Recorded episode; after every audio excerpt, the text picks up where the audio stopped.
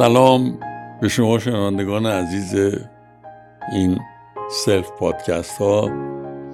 این self پادکست پنج آذر 1400 صحبت امروزمون راجع به امید و آرزوه. من فکر می‌کنم همه عزیزانی که یه درک اخلاقی از زندگی دارن می‌دونن امید یا آرزوی کسی رو نباید شکست.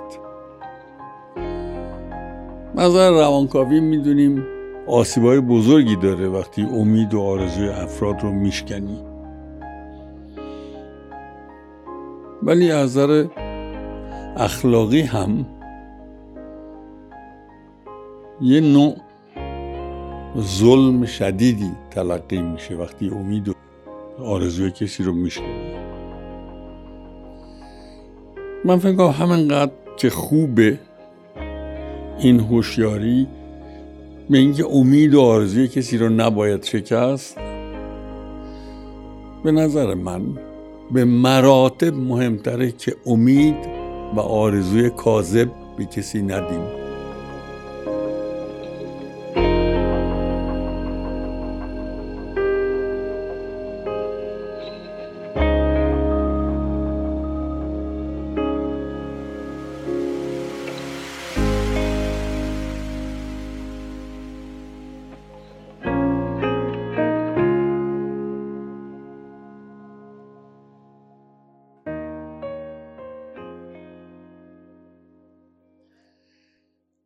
در بیابان بدترین چیز سرابه.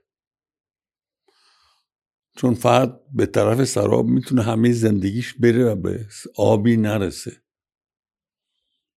در زندگی روزمره اگر امید و آرزوی کاذبی بیافرینیم در حقیقت به نحوی با زندگی های آدم ها بازی کردیم.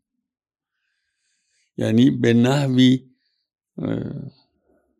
فرد رو مشغول شبهی کردیم که این شبه وجودش واقعیتش تاثیر عملیش کاملا نامشخصه. و می‌تونه صدمات زیادی هم بزنه. ولی صدماتی که می‌زنه یک جنبه مسئله است. به نظر من یک جنبه اساسی تر مسئله هسته مرکزی امید و آرزوی کاذب آفریدن برای انسان ها همون عنوانی هست که توی ادبیات 15 20 سال اخیر ایران با عنوان پوپولیزم شناخته شده. یعنی فقط برای اینکه انبوهی رو دنبال خودت بیاری چیزی رو میگی که این چیز به هیچ وجه جامعه عمل نخواهد باشید. نه خود شما جامعه عمل میشید نه کمک می‌کنه جامعه عمل بپوشید اگر اگر دل شکستن یه ظلمه اگر امید و آرزوی فرد رو به ناامیدی تبدیل کردن یه ظلمه امید و آرزوی کاذب آفریدن به نظر من نزدیک به جنایته برای اینکه فرد رو از مسلط بودن به زندگیش محروم می‌کنه. اون امیدی که انسان خودش بیافرینه آرزویی که خودش بیافرینه می‌تونه و در بیشتر موارد میشه منجر به کنش و کوشش اون انسان میشه. در صورتی که امیدی که از بیرون برای یک فرد آفریده میشه آرزویی که از بیرون برای یک فرد آفریده میشه این امید و آرزویی که از بیرون توسط شخص سالسی برای فرد ترسیم میشه کنش آفرین نیست. برعکس یه جور سلب مالکیت از سرنوشت فرده. یعنی یه جایی یه کس یا کسانی یه کاری می‌کنن که تو خوشبخت بشی. نه. کسی کاری نمی‌کنه که تو خوشبخت بشی. کار توی که تو رو خوشبخت می‌کنه و باید آگاه باشی که خوشبختی چیه؟ اینه نمیشی. به نظر من شرایط خوبی داریم که چون سخته. شرایط خیلی سختیه.